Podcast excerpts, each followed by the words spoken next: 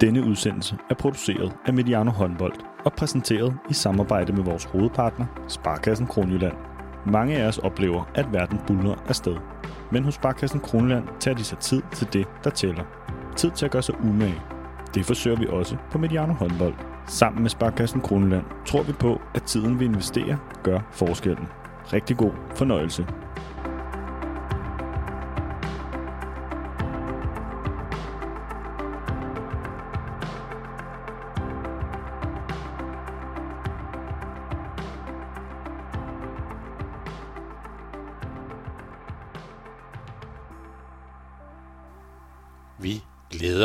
Denne tid. Vi glæder os til VM i december, hvor det er tredje gang, der på kvindesiden skal spilles VM i danske haller. Vi glæder os faktisk så meget, at vi i denne serie har sat os for at fortælle hele historien om kvindernes VM-slutrunder. Fra det første VM i Jugoslavien i 1957 til VM i Spanien i 2021. Det er her, du får fortællingen om VM-historiens store kampe og dramaer, om de store landshold og personligheder. Du har klikket på det andet afsnit, og det afsnit handler udelukkende om 90'erne. Det var der 10 med adskillige VM-slutrunder, og dog 10, som blev ganske særligt set med danske briller. Vi starter med VM i 1990 i Sydkorea, og vi slutter med VM i 1999 i Danmark og Norge. Jeg hedder Thomas Ladegaard og er vært og redaktør her på Mediano Håndbold. Fortællingen bygger på den research og de interviews og det arbejde, der lå bag mine to bøger, Bolsedreng og Jernhård Ladies og håndboldens legender. God fornøjelse med denne historie om det største i vores sport, VM i håndbold. Berlinmurens fald den 9. november 1989 blev også en skilsættende dato i håndboldens historie.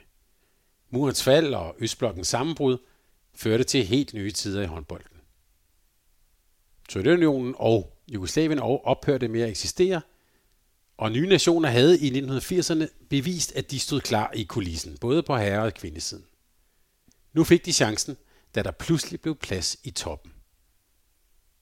Håndbolden var i opbrud, og sporten blev i de her år ændret for altid. Det blev mere professionelt, og antallet af slutrunder steg nu markant. Det første EM blev spillet i 1994, og en periode var der nu igen VM hver tredje år. Det blev senere til hvert andet år, som vi kender det nu. De store perioder med fire år mellem et VM sluttede her. I 90'erne blev det nu reglen, at der var slutrunde hvert eneste år, hver eneste december på kvindesiden. Det startede i 1990, hvor Sydkorea stod klar til at holde det første VM uden for Europa. Et VM med deltagelse af hele 16 hold – og med Kanada og Angola med til at repræsentere Afrika og Amerika. Kvindernes håndbold var på vej til at blive global.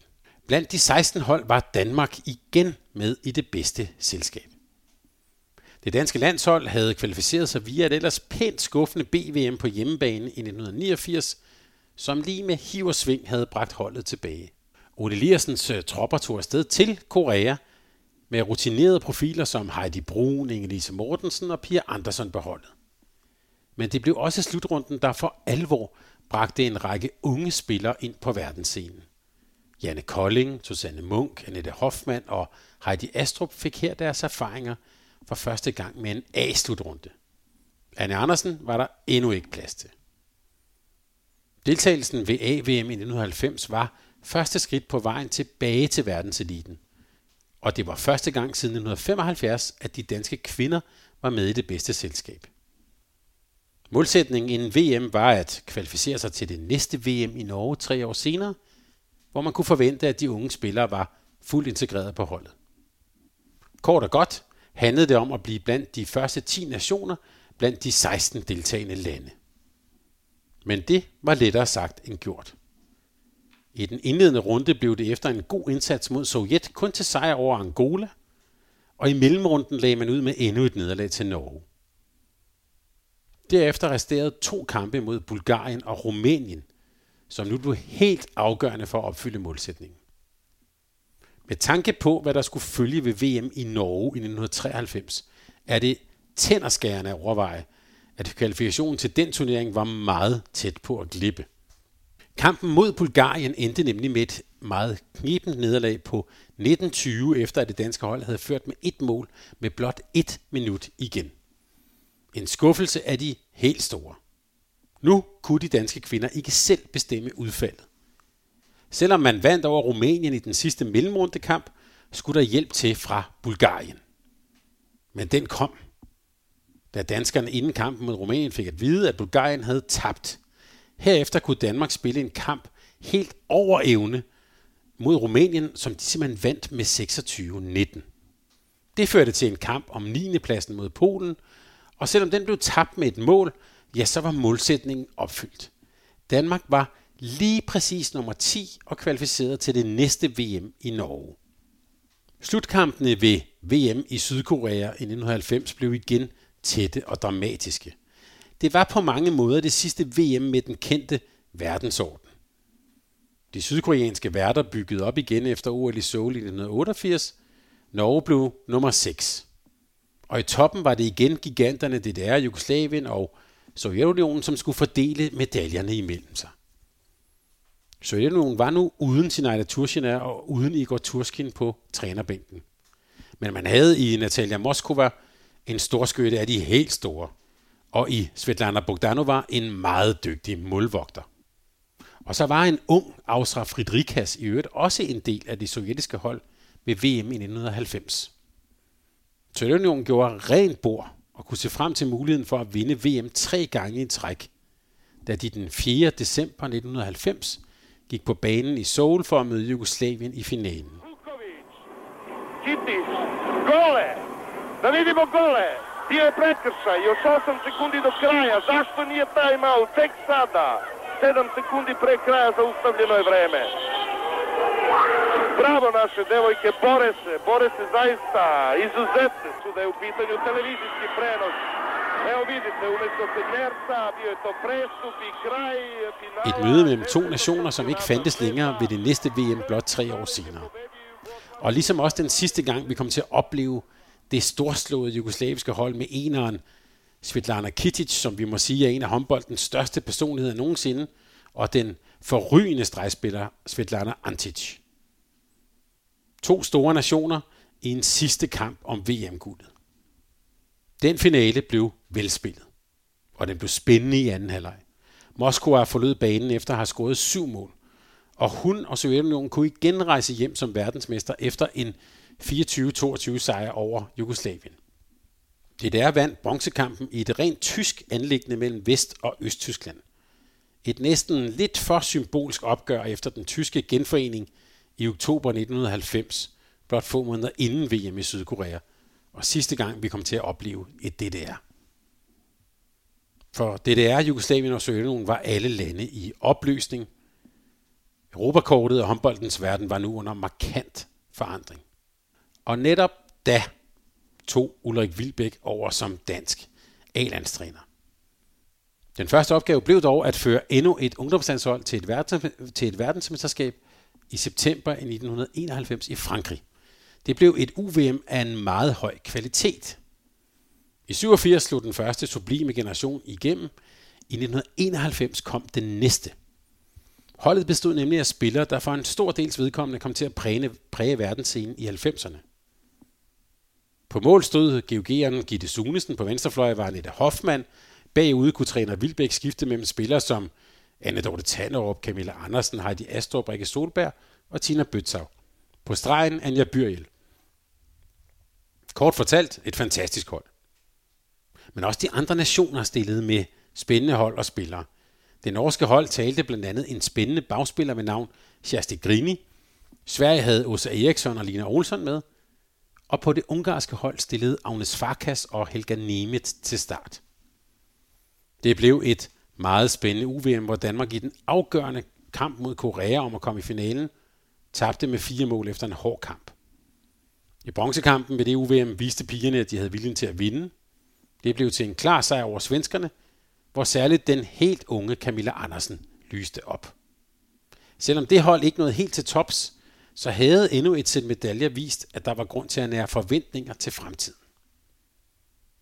Det var opbrudstid, og det helt store tronskifte kom ved VM i 1993 i Norge. Formentlig kan man godt omtale det VM i 1993 i Norge som det måske mest skilsættende i håndboldhistorien. Det blev et varsel om, at håndbolden også på kvindesiden var ved at få et nyt anker i Skandinavien. De norske værter havde allerede i løbet af 80'erne formået at spille sig ind i medaljerækkerne, og der var kæmpe forventninger til værtsnationen. Men et ung dansk hold rejste også til Norge med forventninger. Året før havde det danske hold nemlig vundet den stærkt besatte og traditionsrige FM Cup i Norge. FM Cup var første gang Danmark og Norge mødte sin finale, og kampen i den imponerende hal Oslo Spektrum blev da fyldt for første gang med 8.000 tilskuere. De mange norske tilskuere havde utvivlsomt regnet med at se Norge spille champagnebold og sikre sig den samlede sejr i turneringen. Men danskerne ville det anderledes. Og kort før tid sendte Annette Hoffmann fra en relativt spids vinkel på venstre fløj bolden under den norske målmand og i mål. Danmark havde besejret Norge i deres egen hule og vundet en turneringssejr over et af de bedste hold i verden. Det blev et varsel om, hvad der var i vente ved VM i 1993.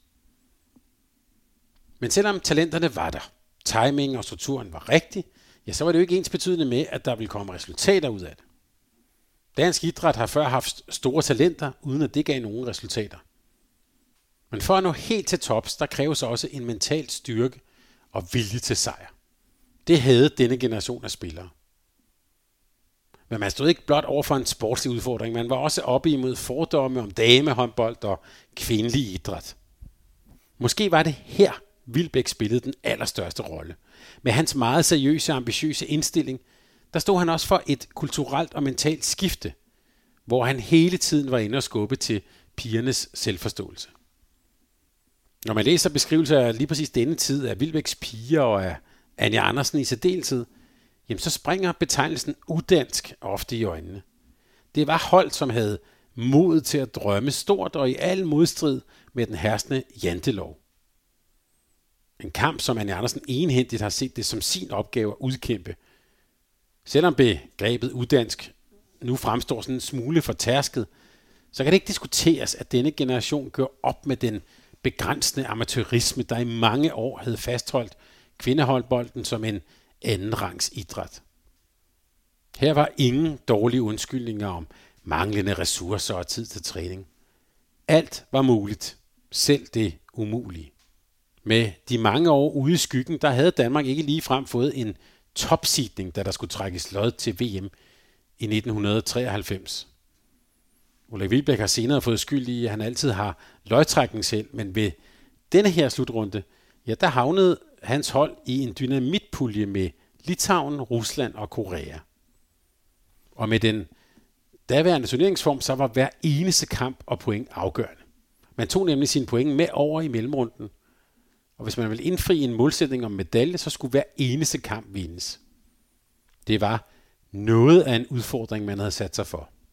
Den første kamp stod mod Litauen den 25. november 1993 i Skien, og det blev noget af en nervøs åbningskamp.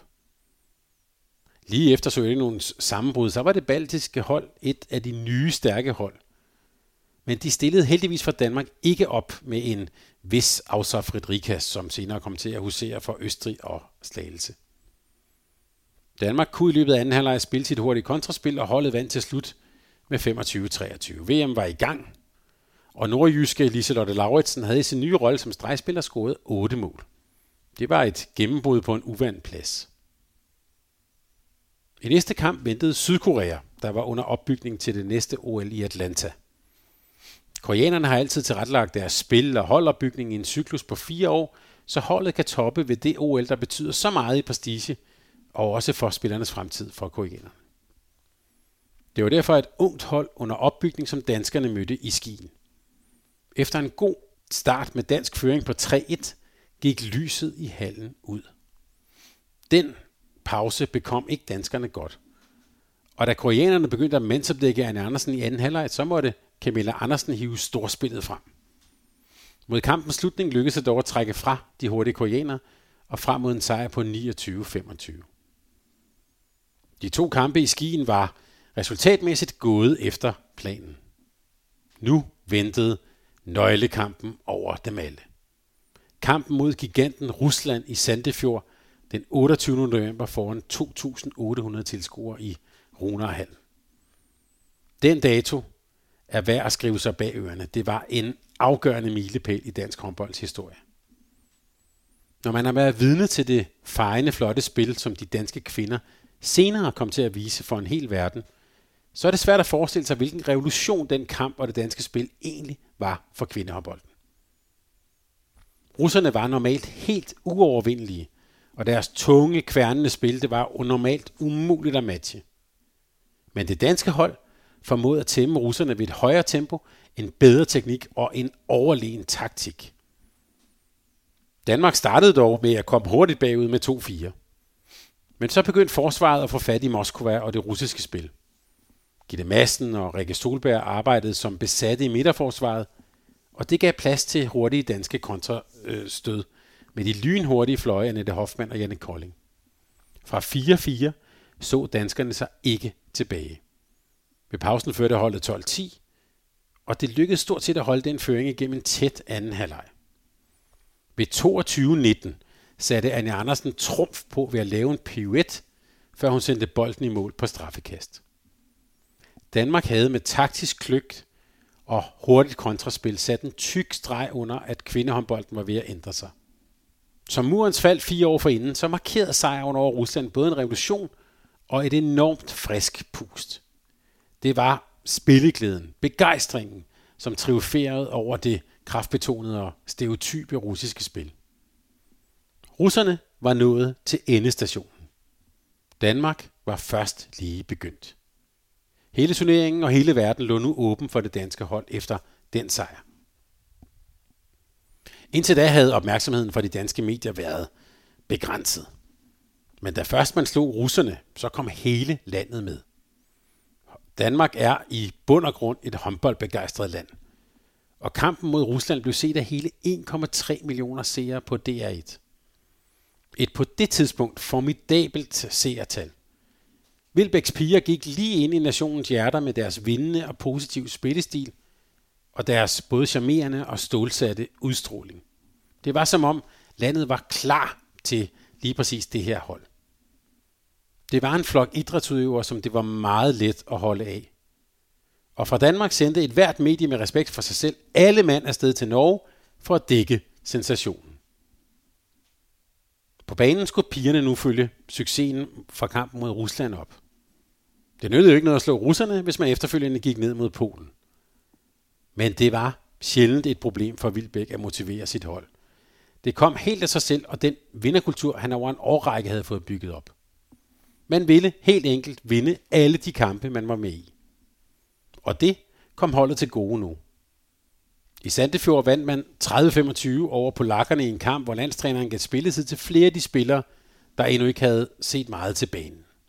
Men der var også brug for alle kræfter til de to afgørende kampe i mellemrunden mod Ungarn og Norge. Alle talte om den sidste kamp mod Norge. Det lå ligesom til at skulle blive kampen, der kunne afgøre, hvilken af de to nationer, der skulle gøre klar til finalen i Spektrum. Nordmændene virkede sejrsikre.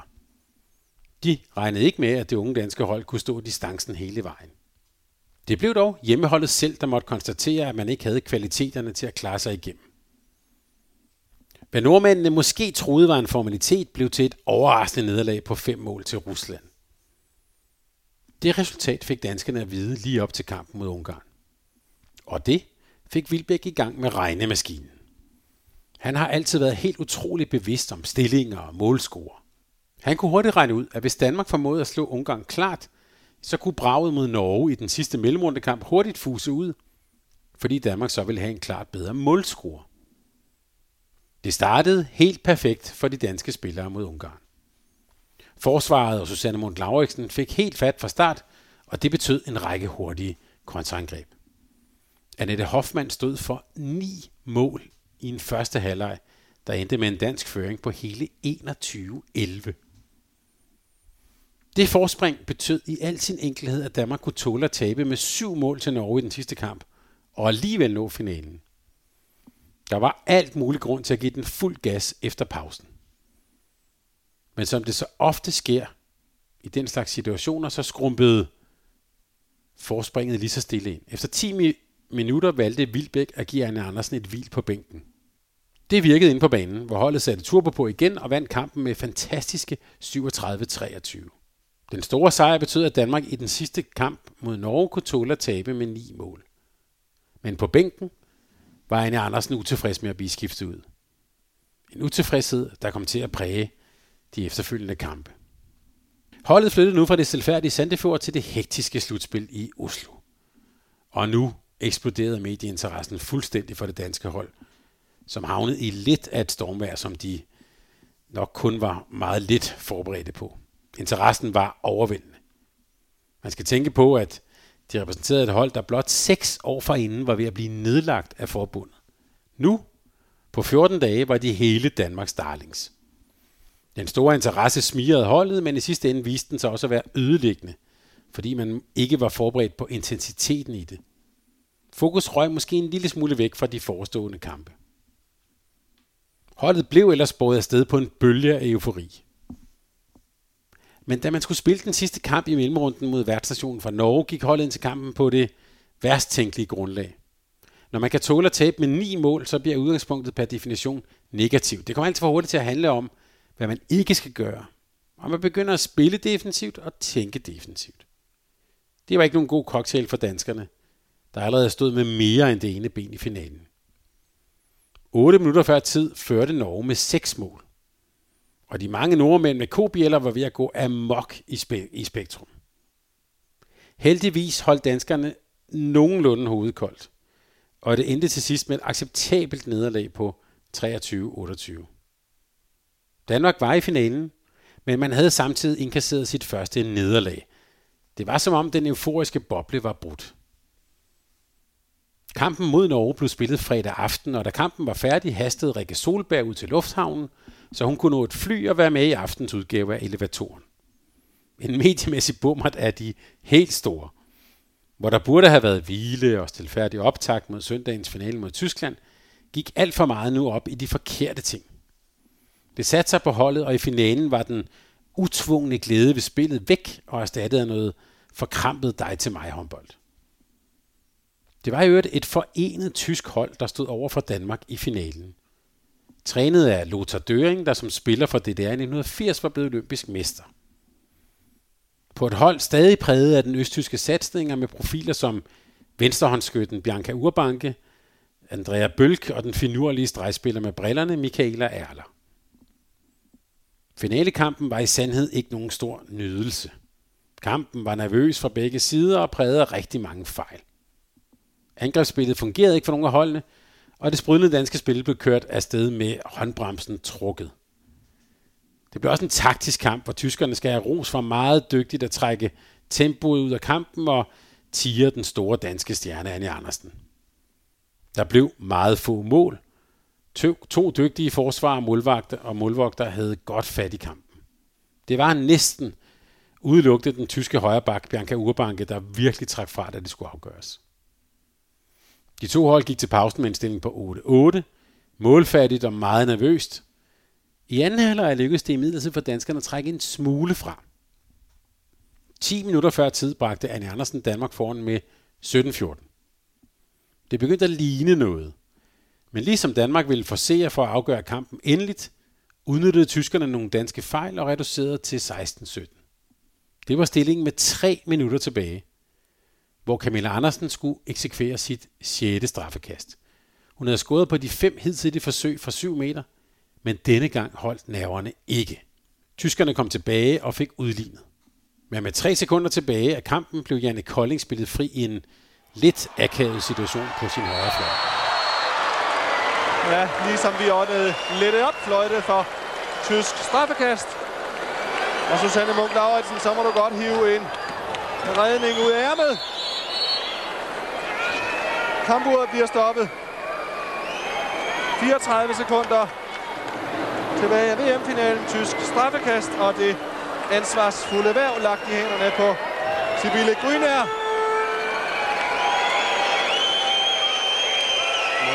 Er det overhovedet igen? Nej. Så er vi helt lige. 25 sekunder så skal bolden simpelthen holdes i de 25 sekunder. Der må ikke afsluttes for tidligt. Tyskerne må ikke få en chance for et hurtigt opløb. Og dermed scorer et sejrsmål. Nette Hoffmann scorede sejrsmål de sidste sekunder, da Danmark vandt FM-koppen for et år siden. Og så skal der afsluttes. Janne Kolding. Og kampen er slut. De to hold helt lige. 17-17. Vi skal ud i forlænget spilletid. I den uhyre tilspidsede og stressede situation formåede hun ikke at omsætte chancen til mål. Den ordinære kamp endte uafgjort, og i omkampen viste sig, at holdet simpelthen ikke havde det mentale overskud til at komme tilbage. Dertil sad skuffelsen for dybt i spillerne. På trods af en dansk føring i omkampen på 21-20 vandt tyskerne 22-21.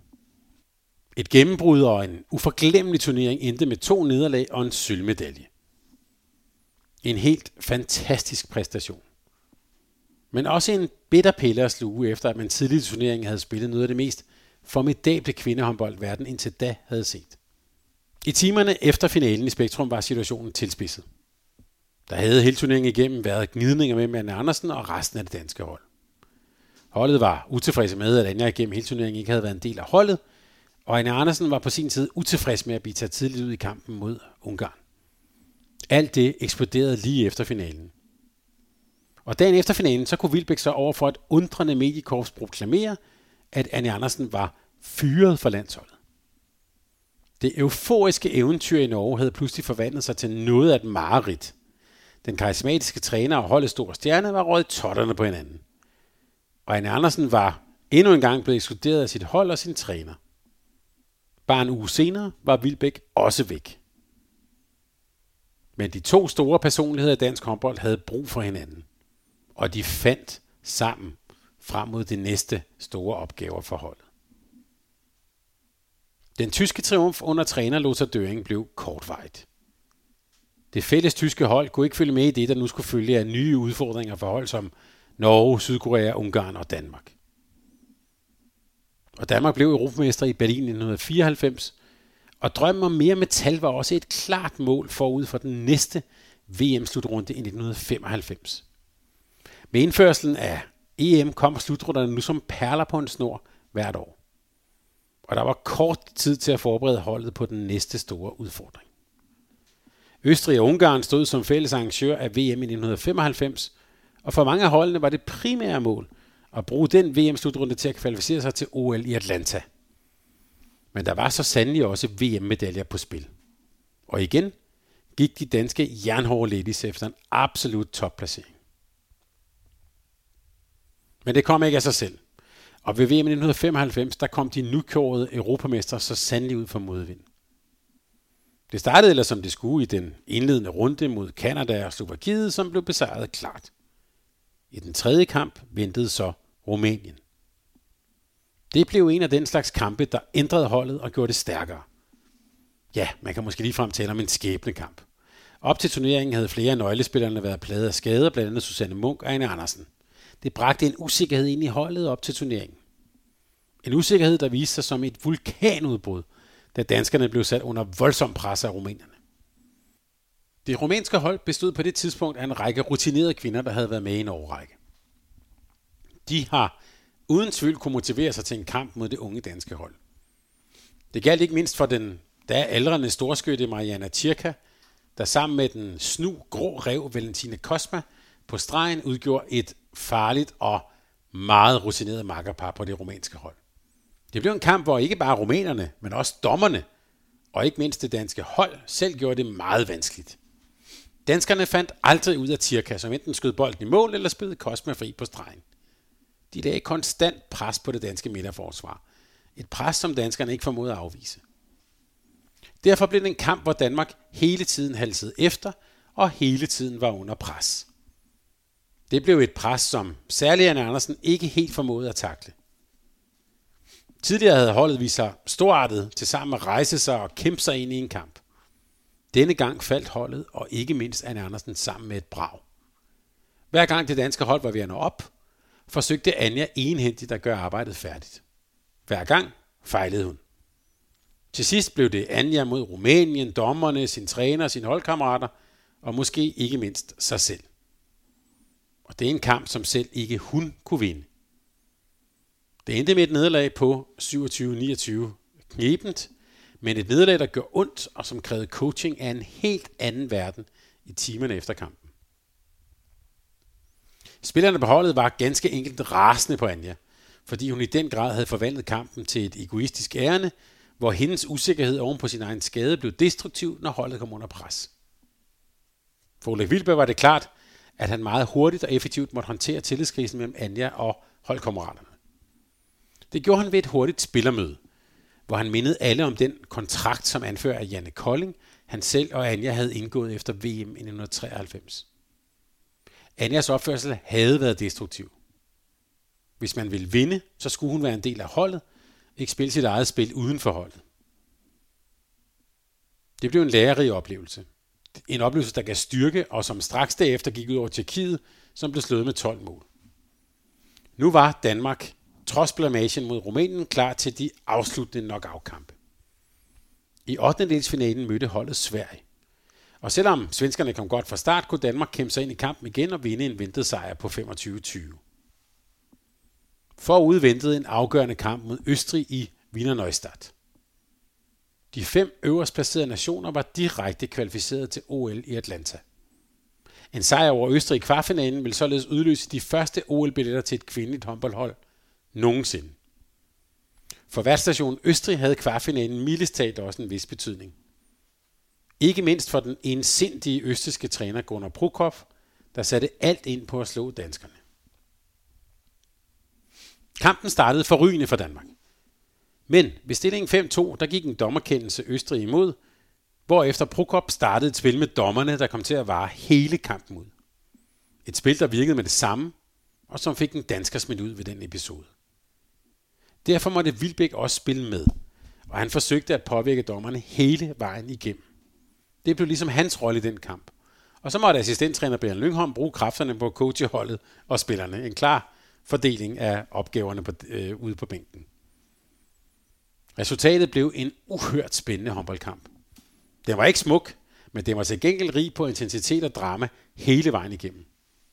Måske en af de mest dramatiske og intense kampe, som et dansk landshold nogensinde har deltaget i. Langt fra den smukkeste. Dertil var østrigerne simpelthen for gode, ikke mindst deres kontant spillende forsvar. Et forsvar, hvor blandt andet den benhårde Stanka Busovic gjorde sig bemærket med en række mildestalt kompromilløse taklinger. Og i det østrigske angreb, der gjorde Ausa Frederikas og Iris Morhammer deres, også deres yderste for at bringe Østrig blandt de fire sidste hold i turneringen. Det blev en krig på alle planer. Og de to hold var helt lige gennem kampen. Ved pausen førte østrigerne med 11-10, men da der resterede et minut, havde Danmark bolden og en føring på et mål. Presset fra publikum var enormt, og det danske hold var nervøse. Omvendt havde Østrigerne brug for at få fat i bolden for at få en udligning. Med 30 sekunder igen åbnede de derfor en anelse i midten, og Heidi Astrup blev tvunget til at skyde for at undgå en kendelse for passivt spil. Hendes skud kiksede. Østrigernes dristige forsøg virkede, og de kunne føre bolden op til udligning kort før tid. Kampen skulle nu afgøres i en forlænget spilletid på 2 gange 5 minutter. Indledningen til den forlængede spilletid blev en farse. Det danske hold kom på banen efter de obligatoriske 5 minutters pause, men der var intet spor af østrigerne. I et forsøg på at drive psykologisk krig, der holdt de sig væk for at lægge pres på dommerne og det danske hold. Vilbæk gik nærmest amok over for de tilstedeværende officials og de to dommere. Og Prokops lille stunt gav bagslag. I omkampen gik de fleste tvivlskendelser nemlig danskernes vej. Men da først østrigerne indfandt sig, og kampen gik i gang, kom der endnu et bizart optrin i Wiener Neustadt. Ved afslutningen af den forlængede spiltids første halvleg sendte Fredrikas et hopskud afsted, og netop som hun affyrede sit skud, så sendte en tilskuer en toiletrulle på banen ned foran Susanne Munk Clausen i det danske mål. Bolden gik i mål, men målet skulle aldrig have været anerkendt. Det blev det, og Østrig havde udlignet. Vilbæk måtte igen slås med de officielle repræsentanter, og mens han gjorde det, så forberedte Lyngholm spillerne på de sidste 5 minutter af den forlængede spilletid. Endnu 5 minutter med endnu et fight i begge ender af banen. Da der kun manglede et minut, havde danskerne bolden ved stillingen 23-23. Det blev et angreb, der føltes endeløst ved tv-skærmene hjemme i Danmark. Med 15 sekunder igen forlod Janne Kolding sin plads på højre fløj og søgte en overgang over ved Anne Andersen. Hun fik bolden i et meget lille hul og forvandlede chancen til dansk føring 24-23. Kolding havde fået sin revanche fra den brændte chance i afslutningen af den ordinære kamp i VM-finalen i Oslo. Østrig førte bolden op, men det hele endte i et frikast, som de danske parader tog sig af. Dramaet var slut, Østrig var ude, og det danske hold var klar til både semifinaler og OL året efter. I semifinalen, der skulle de jernhårde ladies møde Sydkorea blot 20 timer efter dramaet mod Østrig. Det blev noget af en opgave at gøre holdet klar til den opgave mod en modstander, der nu var ved at komme op i det rette gear frem mod OL. I forhold til Østrig må man også sige, at det koreanske spil var noget nær det modsatte. Det blev en kamp i højt tempo med masser af tekniske lækkerier og masser af mål. Men det hæsblæsende tempo og det offensive forsvar var Vilbæks hold ikke klar på i første halvleg. Koreanerne havde helt til at erobre flere bolde og score på hurtige kontraangreb. Ved pausen førte koreanerne med 1914, og det virkede afgjort. Men stille og roligt kæmpede Danmark sig tilbage efterhånden, som man vendede sig til tempoet og spillestilen. Det endte til slut med en fuld fortjent sejr til Korea på 33-31, som nu kunne se frem til en finale mod Ungarn. Men i sidste ende var det måske Danmark, der lærte og profiterede mest af den kamp, selvom koreanerne kunne forlade turneringen som verdensmester efter en finale sejr på Ungarn på 25-20. Det var første gang et verdensmesterskab tilfældet et hold uden for Europa. Og det var et kæmpe højdepunkt for den flyende flotte håndbold, der blev spillet i Sydkorea. Det danske hold havde allerede sølv fra VM i Norge og guld fra EM i Tyskland. Nu manglede bare en bronze til samlingen, og den fik holdet mulighed for at vinde i endnu en bronzekamp for dansk håndbold. Denne gang mod Norge. Vilbæk har senere fortalt, hvordan han kunne bruge de mange danske herreholds nederlag i bronzekampe som en selvstændig opledning til den forestilling mod Norge. Det danske hold ville vinde den kamp. Og Vilbæk satte Tina Bøtsav ind med stort ansvar på højre bak. Hun gjorde udfaldet i en kamp, som det danske hold kontrollerede, selvom slutcifrene 25-24 fortæller om en meget lige kamp. Men det var en kamp, som danskerne ville vinde. Et nyt sæt medaljer var hjemme, og det samme var billetterne til Atlanta. OL-slutrunden i Atlanta og det efterfølgende EM i 1996 førte begge til dansk guld. Ved VM i 1997 kom den helt store VM-triumf. I en VM-slutrunde, hvor der for første gang på kvindesiden var hele 24 nationer med. Også kvindehåndbolden havde globalt vokseværk. De danske forsvarende europamestre og olympiske mestre var ikke færdige med at henrykke nationen. Der manglede lige en titel og en pokal til samlingen, og den skulle hentes i Tyskland. Men at vinde et VM, det er den største udfordring, et hold kan tage på sig. Det hold, der tog afsted mod Tyskland, kunne ikke fås meget bedre. 10 år efter det fantastiske UVM i Danmark, stod Ulrik Vilbæks hold nu som en, et næsten overjordisk vinderhold på toppen af deres formåen. Holdet, der spillede i Tyskland, er uden for enhver diskussion det bedste kvindelige danske håndboldhold, der nogensinde har stået på en håndboldbane. Men selvom holdet var helt fantastisk, så var det ingen garanti for succes i en lang og opslidende turnering med mange hårde kampe på meget få dage. De tre første kampe gav dog de danske tv-seere det sædvanlige show i primetime lige til æbleskiverne i december. Kina, Tjekkiet og Slovenien blev faret af banen.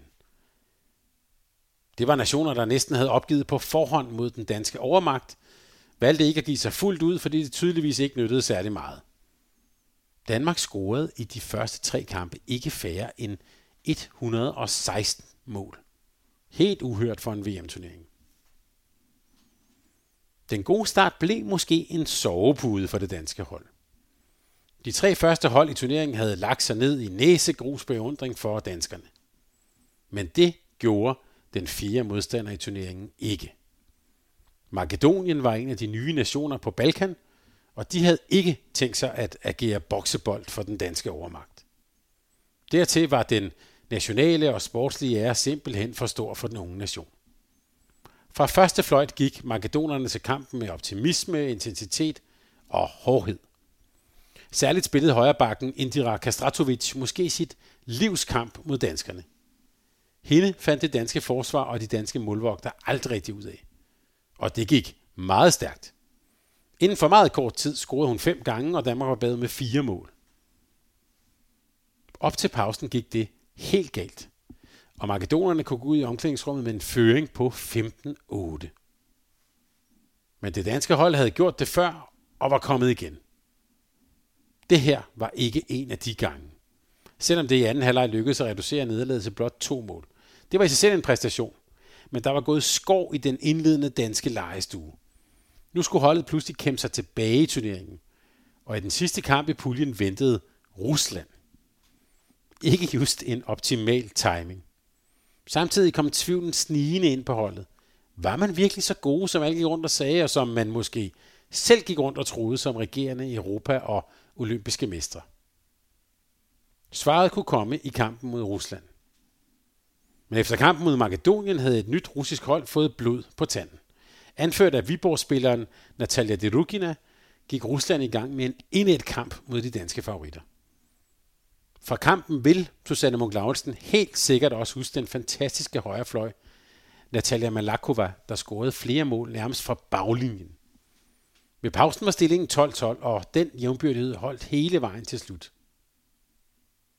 Sagen var imidlertid den, at Danmark skulle vinde puljen for at komme i en offentlighedsfinale mod, mod Elfenbenskysten.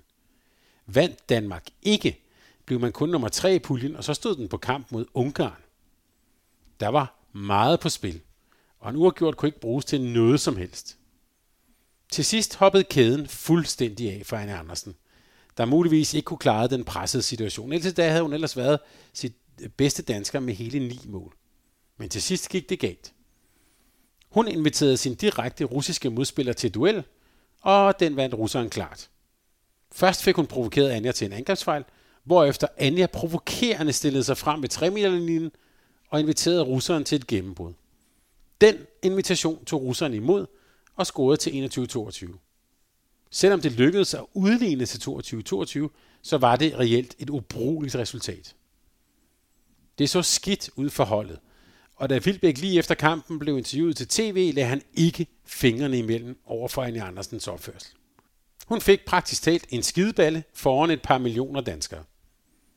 Nu stod man virkelig over for en af de største mentale udfordringer nogensinde. Og svaret kunne kun komme fra holdet. Men på det tidspunkt skete der noget, som for alvor viste den vilje til sejr, som det her hold havde. Ulrik Vilbæk husker selv udviklingen ved VM på denne her måde. Spillerne tog et møde ved midnatstid efter Ruslandskampen og sagde, at det skulle være løgn. Der var Anja helt vildt konstruktiv. Og det var nok Anja og Anne Dorte, der var nøglefigurerne. Sådan for husker Vilbæk selv situationen. I hvert fald var det et moden og mere rutineret hold, der nu stod sammen. De ville vinde, og de ville overkomme denne umiddelbare krise. På det tidspunkt viste holdet for alvor karakter. Måske var det her hele denne generations fineste stund. Og det handlede også om den gensidige forståelse, der med årene var bygget op mellem spillere og trænere. Ikke mindst i det evige forhold mellem Vilbæk og Anja. Vilbæk har senere fortalt, at ja, vi fik en større forståelse for hinanden. Vi havde aftalt efter 1993, at det var mig, der skulle tage tingene med Anja. Så satte vi os ned og så en video sammen. Hun blev meget konstruktiv i den fase – Måden vi greb det an på gjorde nok, at Anja også blev eksponent for at kunne fortælle de andre om mine tanker. Det var positivt for de andre at høre, at hun godt kunne se, at vi skulle gøre det sådan her. Det markerskab noget et crescendo ved den slutrunde. Og stakkels Ungarn, de havde nok ikke lige frem ventet at skulle møde Danmark så tidligt i turneringen. Det var mildest talt en dårlig julegave for dem. For det danske hold var det formentlig den helt perfekte modstander, som ville komme med en maksimal udfordring. Og det var det rigtige for et hold, der simpelthen ville tilbage i turneringen. Men Vilbæk foreslog, at man skulle starte kampen mod Ungarn meget aggressivt og offensivt i forsvaret, selvom det traditionelt lå godt til det ungarske overgangsspil. Men ideen var at komme hurtigt i gang med kampen med et overbevisende initiativ. Som ved kampen mod Norge ved OL i Atlanta var det en idé, der i den grad kunne motivere og engagere holdet. Kampen i Rotenburg viste holdet fra sin bedste side. Danmark kom hurtigt foran, og særligt Camilla Andersen viste sit enorme talent sammen med den unge Merete Møller, der virkelig tog ansvar. Ved pausen førte Danmark 19-12. Ungarn kom i midlertid tilbage efter pausen, og midt i halvlejen, der tog Vilbæk en timeout, da Danmark kun førte med to mål. Som altid var TV helt med på timeouten, og de mange tv-seere fik her i anden halvleg mod Ungarn et sjældent syn. Landstræner Vilbæk missede nemlig for en gang skyld overblikket, da han overså, at Nette Hoffmann ikke kunne skiftes ind på grund af en skade. I det kritiske øjeblik, der tror det assistenttræner Kim Jensen til, genskabte roen og fik skiftet de rigtige spillere ind og ud. Det var nok. Danmark kom op på en føring på syv mål og vandt kampen 30-25. Man var klar til kvartfinalerne. Nu var det et farligt hold, der var vendt tilbage med appetit på VM-guld, og den efterfølgende kamp i kvartfinalen mod Kroatien blev en af den slags kampe, hvor Danmark virkelig satte sig fuldstændig på både kampen og spillet. Ved pausen var det allerede afgjort. Danmark førte 14-7, og Annette Hoffmann og Janne Kolding var blandt de danske profiler. Man var nu blandt de sidste fire.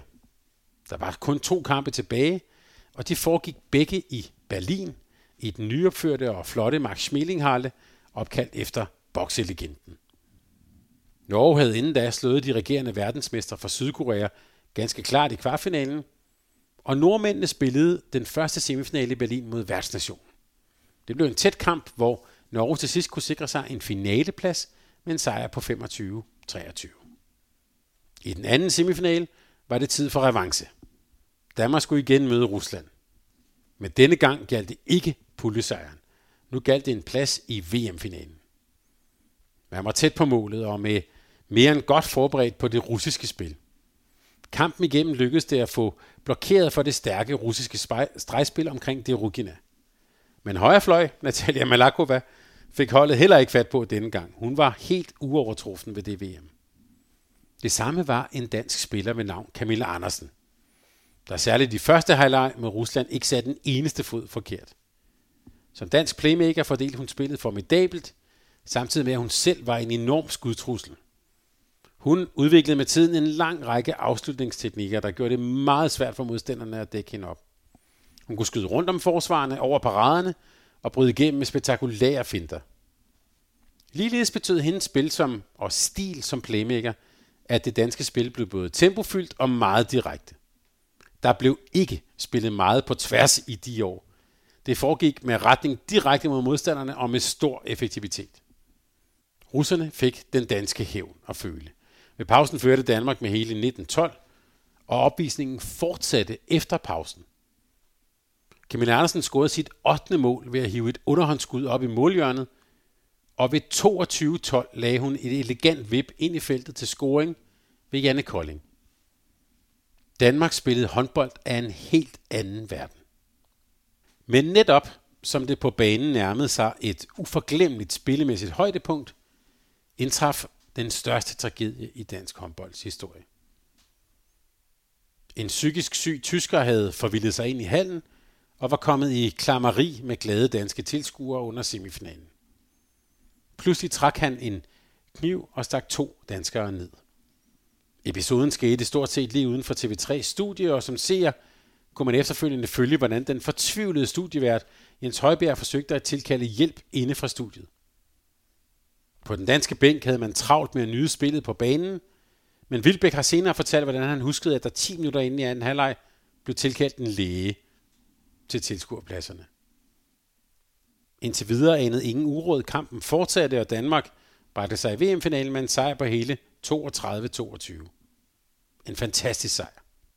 En sejr, som efter kampen udviklede sig til en kæmpe tragedie.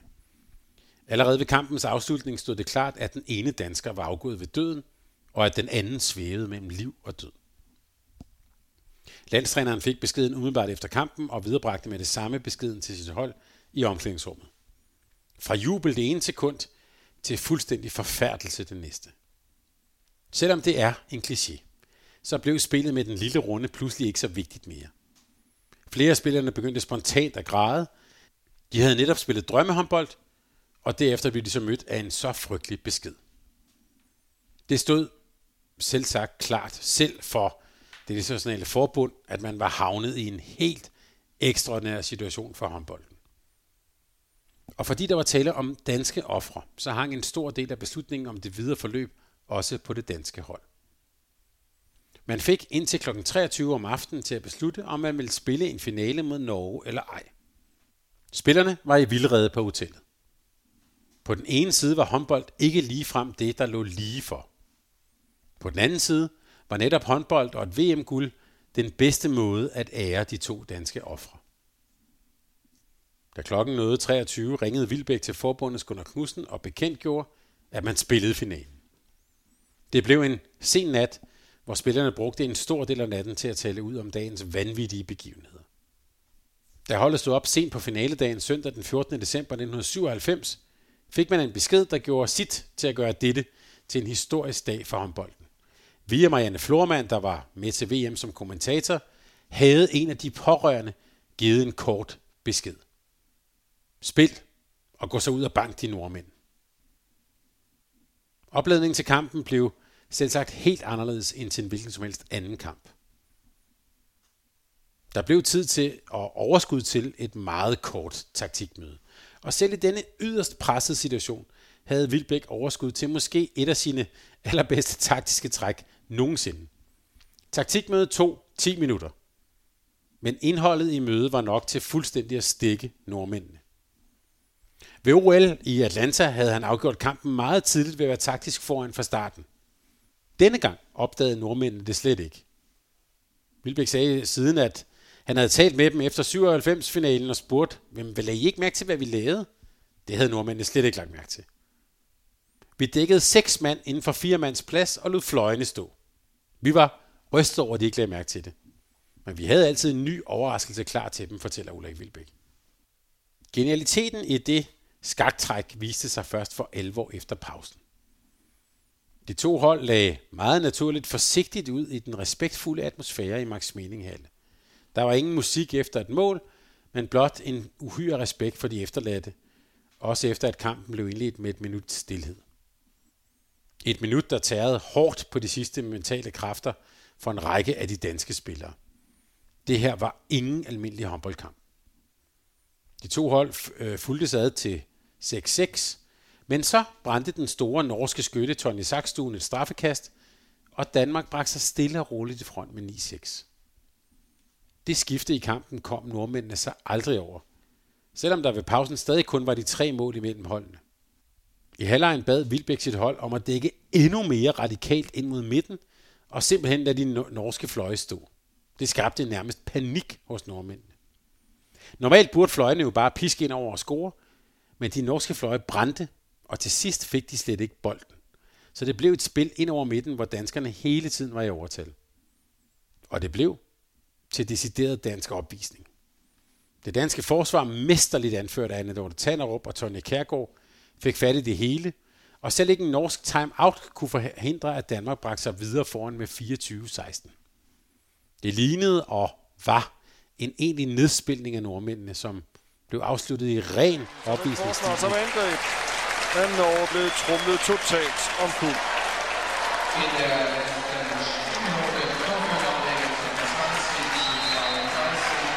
32-20.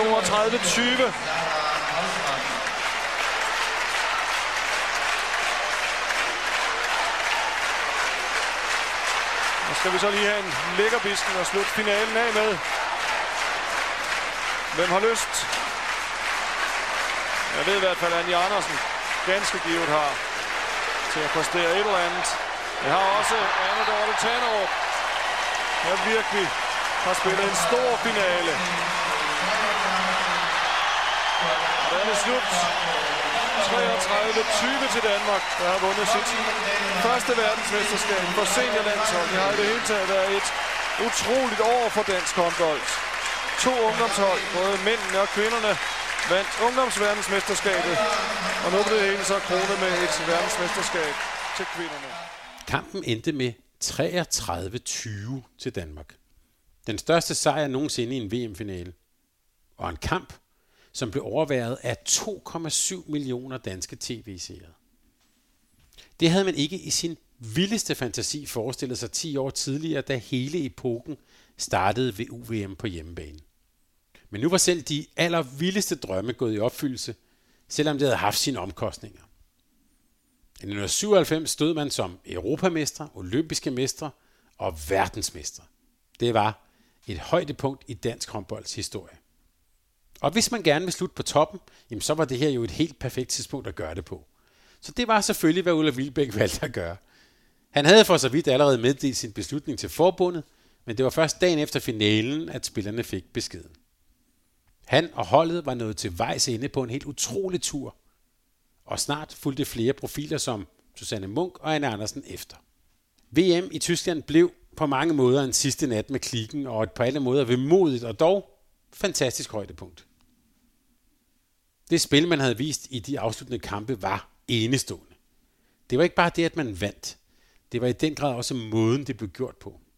Men efter den triumf var det tid for nye kræfter, nye talenter, og ikke mindst en ny træner til at tage over på et tidspunkt, hvor holdet var forsvarende verdensmester, europamester og olympiske mester. Det kan man da kalde for en gigantisk udfordring. En udfordring, som der måske skulle en uforlignelig fynbo til for at tage op. Men hvis man troede, at det nu kun kunne gå ned ad bakke, så måtte man lige så stille tro om igen. Den første opgave med et forynget landshold kom fra Jan Pytlik ved EM i 1998. Der måtte man afgive tronen til Norge, som klart slog Danmark i finalen med 24-16. Men det var også slutrunden, hvor spillere som Mette Vestergaard, Christina Roslyng, Lotte Kærsgaard, Karen Brødskov og ikke mindst Katrine Fruelund gjorde deres entré på den helt store scene. De kom til at præge de kommende år i rødt og hvidt. Men med generationsskiftet kom det ikke længere til at gå helt så let for de danske jernhårde ladies. Det blev VM i 1999 et eksempel på. Danmark havde mistet EM-titlen, og nu skulle man forsvare VM-guldet fra de bevægende dage i Berlin to år forinden. Det mest markante fravær for holdet var målvogter Susanne Munk Lauritsen, der undervejs var blevet til Susanne Munk Vilbæk. Hun havde siden UVM på hjemmebanen og 87 været en sikker sidste skanse i målet. Nu var det slut. VM i 1999 blev afviklet som et fælles arrangement i både Danmark og Norge, med slutspil i den olympiske hal i Lillehammer. Midt i den søde juletid var der igen lagt op til en håndboldfest på hjemmebane på vejen mod OL i Sydney. Den danske pulje blev afviklet i Kolding, og på hjemmebane blev de de første kampe til netop den fest, alle havde forventet. Det blev til kæmpe sejre over Angola, Japan og Argentina i de tre første kampe. Men så var festen og de nemme kampe også slut.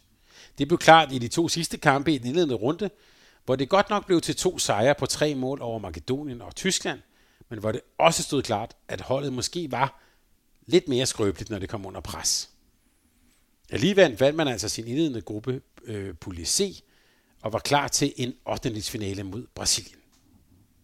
En kamp, der ikke blev fejende flot, men hvor Marette Møller førte an i en anden halvleg, der resulterede i en dansk sejr på 30-23. Så kom en af de flytninger, der næsten altid har vist sig at være problematiske i forbindelse med de større slutrunder. De sidste kampe skulle nemlig spilles i Norge, og nu var festen for alvor ved at være slut. Ikke mange danskere havde taget turen til det norske, og fra festen i Kolding blev det til noget koldere og knap så festlige omstændigheder. Den danske kvartfinale stod mod Frankrig. Traditionelt en modstander, der ikke ville volde et dansk hold alvorlige vanskeligheder. Men franskmændene havde fået en ny træner i Olivier Krumholz, der stod i spidsen for et ungt og ambitiøst fransk hold. Et hold, der særligt på den taktiske front stod meget stærkt. Franskmændene spillede dengang ikke lige frem et sprudlende angrebsspil. Ofte bestod den del af spillet blot i, at den store stregspiller Isabel Van Glang gik i overgang på stregen, så franskmændene lå og pressede omkring to stregspillere. Det var næsten det hele. Men i forsvaret diskede Frankrig og Krumpholz op med noget nyt for kvindehåndbolden. Frankrig spillede et offensivt, aggressivt og meget kontant forsvarsspil med meget klar inspiration fra herrehåndbolden. Der blev spillet kontant. Tilskuere og fans af det danske hold var rystet over den voldelige franske spillestil, men sandheden var nok snarere, at franskmændene anvendte den aggressive og offensive forsvarsstil, som deres herrer havde haft så stor succes med. Det var helt enkelt meget svært at score mål mod Frankrig. Og kom man først forbi forsvaret, jamen så ventede Valerie Nicolas inde i målet. I kampen mod Danmark blev den pointe scoret helt ud i pap. Det blev en kamp mellem to gode forsvar og to rystende nervøse angreb. Og det blev en helt uhyre nervøs kamp spækket med fejl og boldtab. Det hårde og kontante franske spil tog et dansk hold på sengen, som indtil da havde scoret omkring 30 mål i hver kamp. I denne kamp blev det til kun 13 mål til hvert hold over 60 minutter. Et helt uhørt lavt antal mål i en international turnering. Men som dansk tilskuer sad man hele kampen igennem med en fornemmelse af, at de danske kvinder nok skulle få hul på målene til sidst. Med 25 sekunder tilbage kom den chance, da Lotte Kærsgaard definitivt kunne afgøre kampen med et straffekast. Men det store nordjyske boldtalent blev dansk skurk, da hun misbrugte den store chance for at sende Danmark videre til en semifinal. I stedet skulle man ud i forlænget spilletid, noget som også blev uhyre tæt og nervebetonet. I sidste ende var det Frankrig, der var ovenpå. Dette danske hold havde endnu ikke helt det gamle holds rutine og evne til altid at hive sejren hjem til sidst. I stedet blev det til en sejr på 19-17 til Frankrig. Danmark var ude af kampen om medaljer for første gang efter 1993. Og Jan Pytlik var klar i mailet efter kampen. Vi misbrugte de få chancer, vi skabte, og vi er ikke tilfredse. Hverken med eget spil eller dommerne. Frankrig fortsatte til finalen, og med Danmark på en afsluttende 6. plads, lignede det et vendepunkt for håndbolden. Det flotte, flydende og hurtige danske angrebsspil var blevet stoppet af et kontant spillende forsvar. Og finalen endte også som et uhyre tæt opgør mellem Frankrig og Norge.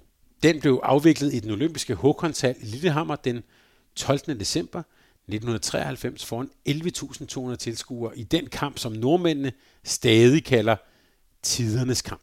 Frankrig startede finalen bedst, og nordmændene havde store problemer med at komme igennem det franske forsvar, nøjagtigt ligesom danskerne. Frankrig førte igennem hele kampen, men Norge hang på, og de havde i storskytten Chastigrini fundet det våben, der kunne lukke op for det franske forsvar. Landstræner Marit Breivik brugte hende klogt på både venstre og højre bak, og forsøgte hele tiden at hente lidt momentum og nogle nye situationer i en voldsomt intensiv kamp.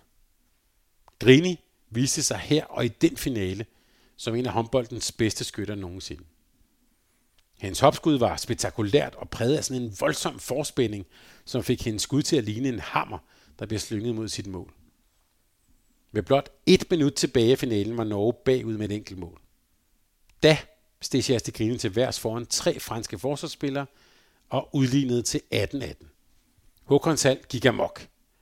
Den norske tv-legende Harald Bredeli var ved at besvime. Frankrig havde bolden, men Cecilie Leganger hævde to store redninger frem inden for de sidste 10 sekunder i det norske mål. Og det var først der, dramaet begyndte. Et drama, der udviklede sig til en decideret duel mellem Grine og det franske forsvar. En duel på viljestyrke, der kom til at gå over hele to gange forlænget spilletid. I den første omkamp var det Norge, der var ovenpå. Blot tre minutter før afslutningen af denne første omkamp fik Grine tilkæmpet sig et straffekast, som hun scorede på, og derved bragte hun Norge foran med to. Men dette franske hold og Krumhold skal ikke op. De hentede to mål og havde til slut muligheden for at afgøre kampen, da, de, da Cecilie Leganger i det norske mål igen sørgede for forlænget spilletid.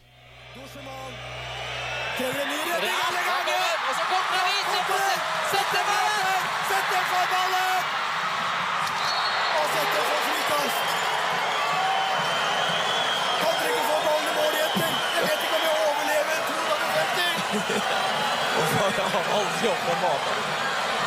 Det er det beste og det verste. Det er jo helt perfekt. Blir det goal nå? Ti sekunder igjen der. Ikke stol på ballen. Og så skyt, skyter han. Grini! Frikast. Og må skyte. Skyt! Det blir mye ja. ekstraganger. Her er tida ute. Her er nei. Beklager. Beklager. Kjersti skårte to og det blev en ny forlænget spilletid for Jesse Grimi fortsætte med at bombe boldene ind på Nicolas. Så eftertrykkeligt, at Norge var foran med tre mål, blot to og et halvt minut før udløb af den anden øh, omgang af den forlængede spilletid. Finalen virkede nu afgjort. Men som den legendariske norske kommentator Harald Bratteli har fortalt, så var det næsten som i en gyserfilm. Monstret var dræbt, og der kom fløjlspænt musik ud, og alle satte sig ned, og så kom chokket. Frankrig scorede to gange på blot 78 sekunder. Nu skulle Norge holde bolden i gang i lidt over et minut, så var de verdensmester. Det lykkedes. VM i 1999 gjorde Norge til verdensmester for første gang. Men langt fra sidste gang.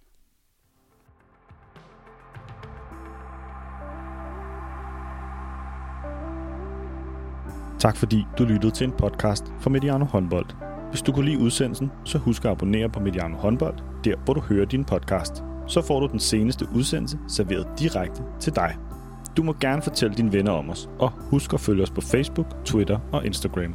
Mediano håndbold kan lade sig gøre på grund af Sparkassen Kronjylland. De er med Mediano håndbold og det kvindelige danske landshold. Tak fordi du lyttede med.